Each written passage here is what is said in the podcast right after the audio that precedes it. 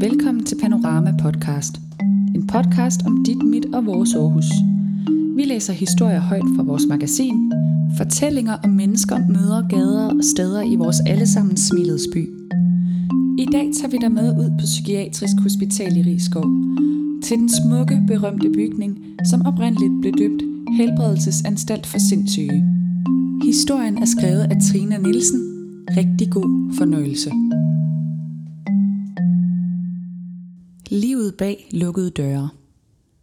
Strågule og okkerbrune blade vinker i trækronerne og indrammer den lange, rolige allé, der fører ned til centralbygningen.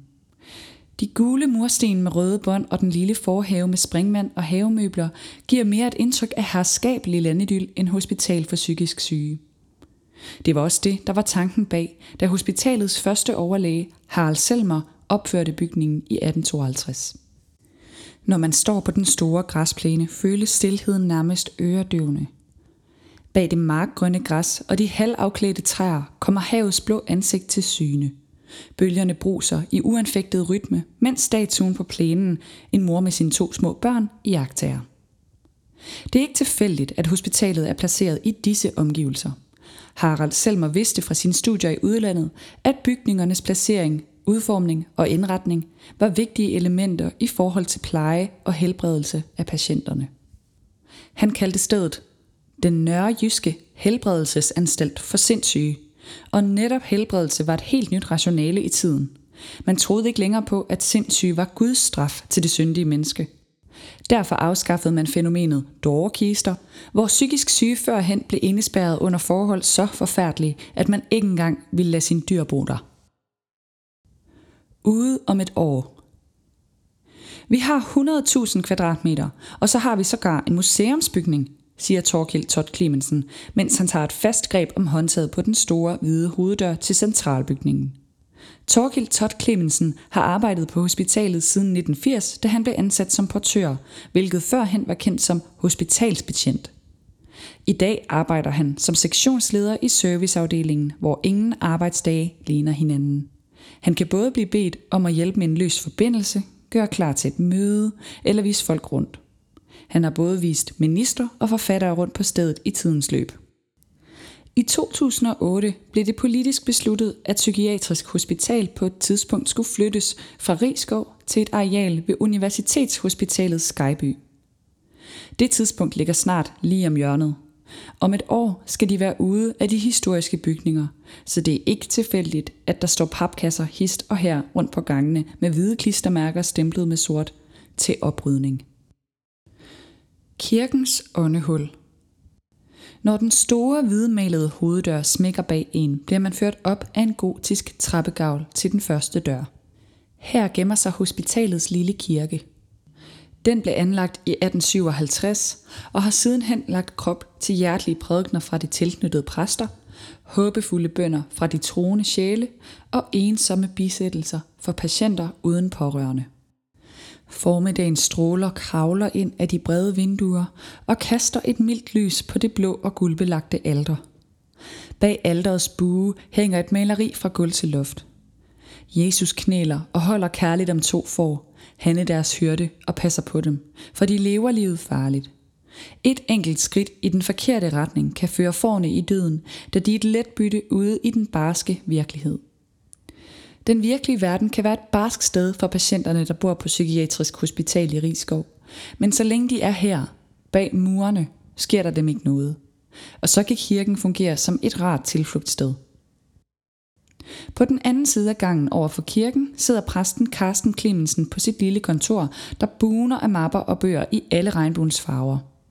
Han bladrer forsigtigt gennem nogle papirer på skrivebordet med den ene hånd, mens han ivrigt klikker på de mørkegrå taster foran skærmen med den anden. Det er torsdag. Hans ugenlige prædiken er i aften. Alle andre dage er han også på arbejde som hospitalets præst, hvor han laver noget lidt andet end at prædike bag ældre. Så går jeg rundt på de forskellige afdelinger, banker på hos patienterne og siger, nu er jeg her. Og så kan det være, at jeg læser historier, snakker med dem, eller hvad de nu har brug for, siger han og smiler. Til dans i festsalen. Til venstre for præstens kontor for enden af gangen indbyder en mørk dobbeltdør til fest. Eller det gjorde den i hvert fald i gamle dage. I dag bliver den gamle festsal brugt til konferencer og møder. Termokanner, blege institutionskopper og frugt i flettet kurve dækker de hvide bordplader i hesteskoen. Om lidt skal der være oplæg om, hvordan man forebygger selvmord. Marmorsøjler i hjørner og midte bærer loftet, der er udsmykket med små, detaljerede malerier. Mønstre render hele vejen rundt om loftets rektangulære lærred og danner ramme for de tre lysekroner. Det mørke sillebensparket skinner i kronernes skær, og det lette slid på gulvet vidner om, at der engang har været fest. Tilbage i tiden, når man skulle vurdere, om patienterne var klar til at blive udskrevet, bad man dem møde til dans i festsalen om lørdagen, dengang hospitalet var delt op i en mande- og en kvindeafdeling.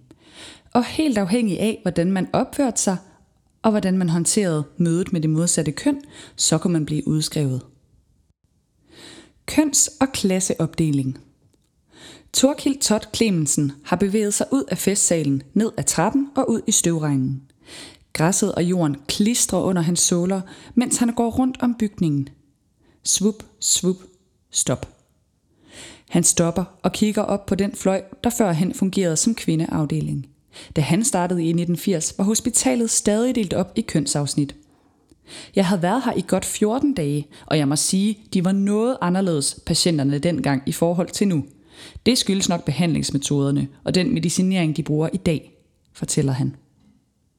Hans øjenlåg blinker uafbrudt i nogle sekunder. Han tænker tilbage på en noget speciel oplevelse, han havde som ung portørspiger.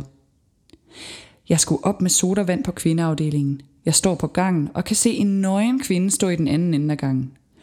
Jeg bukker mig ned og tager fat i de to kasser, da den nøgne kvinde sætter i løb hen imod mig, mens hun råber og skriger. Hun stopper op lige foran mig, knytter sin næve, og så slår hun mig lige i klokkeværket, mens hun råber, ja, ja, ja. Han griner, og de høje gule mure kaster latteren tilbage. Ligesom det øvrige samfund var hospitalet før i tiden også opdelt i klasser. Første forplejningsklasse var forbeholdt det bedre borgerskab, hvor man underholdte sig selv med tidens traditionelle dyder, såsom læsning, musik, spacereture og udflugter. Hos anden og tredje klasse var den meningsfyldte beskæftigelse i fokus. Patienterne arbejdede ude i hospitalets egne marker, hvilket betød, at stedet til dels var selvforsynende. På hver side af hegnet. Himlens opbrud ændrer murstenenes oprindelige farve efterhånden som dråberne rammer malingen. Rundt om hjørnet dukker en have op med sorte plastikstole placeret rundt omkring i forskellige afkroge. På en asfalteret fodboldbane i midten står to små børnefodboldmål, der begge har set bedre dage, dengang de både havde net og maling på. Et 5 meter højt grønt stålhegn vokser op af det våde græs og skiller en virkelighed fra en anden. Fire skikkelser, indrammet i røg, kigger ned fra det lille firkantede glasbur, der er bygget ud fra murstenene og hænger og svæver op ved fjerde etage. Skikkelserne har stillet sig helt hen til glasset, så de kan se ud over hegnet, mens de suger og puster røg. Torkild Todd Clemensen står på den anden side af hegnet og kigger ind gennem det. Han lader sin strakte hånd hvile på øjenbrynene, mens han siger, Jeg har ikke oplevet mange ubehagelige episoder med patienter. Personalet er meget mere udsatte end os fra serviceafdelingen. Patienterne ser sig ikke så ofte sure på os. Vi er jo ikke behandlere, og vi giver dem medicin. Vi er ganske fredelige. En verden under jorden. Han smiler, mens han går ned ad en lille trappe og rasler med sit nøglebund. Klik. Han åbner forsigtigt døren og bliver mødt af en tør og indelukket duft af beton og ledninger.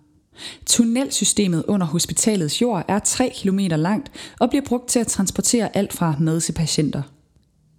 Tilbage i 1980'erne, da Torkild Todd Clemensen startede, havde de ikke vogne til at transportere ting rundt med, og tunnelerne var ikke så udbygget, som de er i dag. Det gjorde alting lidt mere besværligt. Der skulle man slæbe det hele. En sæk med stiklaner på skulderen og en kasse øl. Det var sgu tungt at bære. Derudover skulle vi bevæge os rundt i nogle smalle skakter. De lange lysstofrør, der hænger på væggen op under loftet, lyser den kolde gang op med et gulligt skær, før den deler sig i tre. På endevæggen er malet to store firkanter i orange og lilla farver, hvor man kan orientere sig om gangenes endestationer og stoppe på vejen. Behandlergang og Q-sengeafsnit til højre, forskningsenhed og P-sengeafsnit til venstre. Gangen til venstre minder mest af alt om noget fra en gyserfilm. Lysstofrørene er ikke længere gullige, men udsender et skærende blegt lys. Forfatteren Inger Wolf havde hørt om disse underjordiske tunneller, og sidste år kom hun forbi hospitalet for at blive vist rundt af Torkild Todd Clemensen og hente inspiration til sin næste gyserroman. Turen er ved at være slut, og Torkild Todd Clemensen går ind i en elevator. Det er den ældste elevator i bygningen, og den slitte ydre og knirkende lyde vil nok få de fleste til at tage trapperne, men ikke ham. Alt det nymodens går sgu i stykker. Den her, den fungerer, siger Torkild Todd Clemensen, mens han stille flyver op mod servicegangen, hvor hans kontor ligger.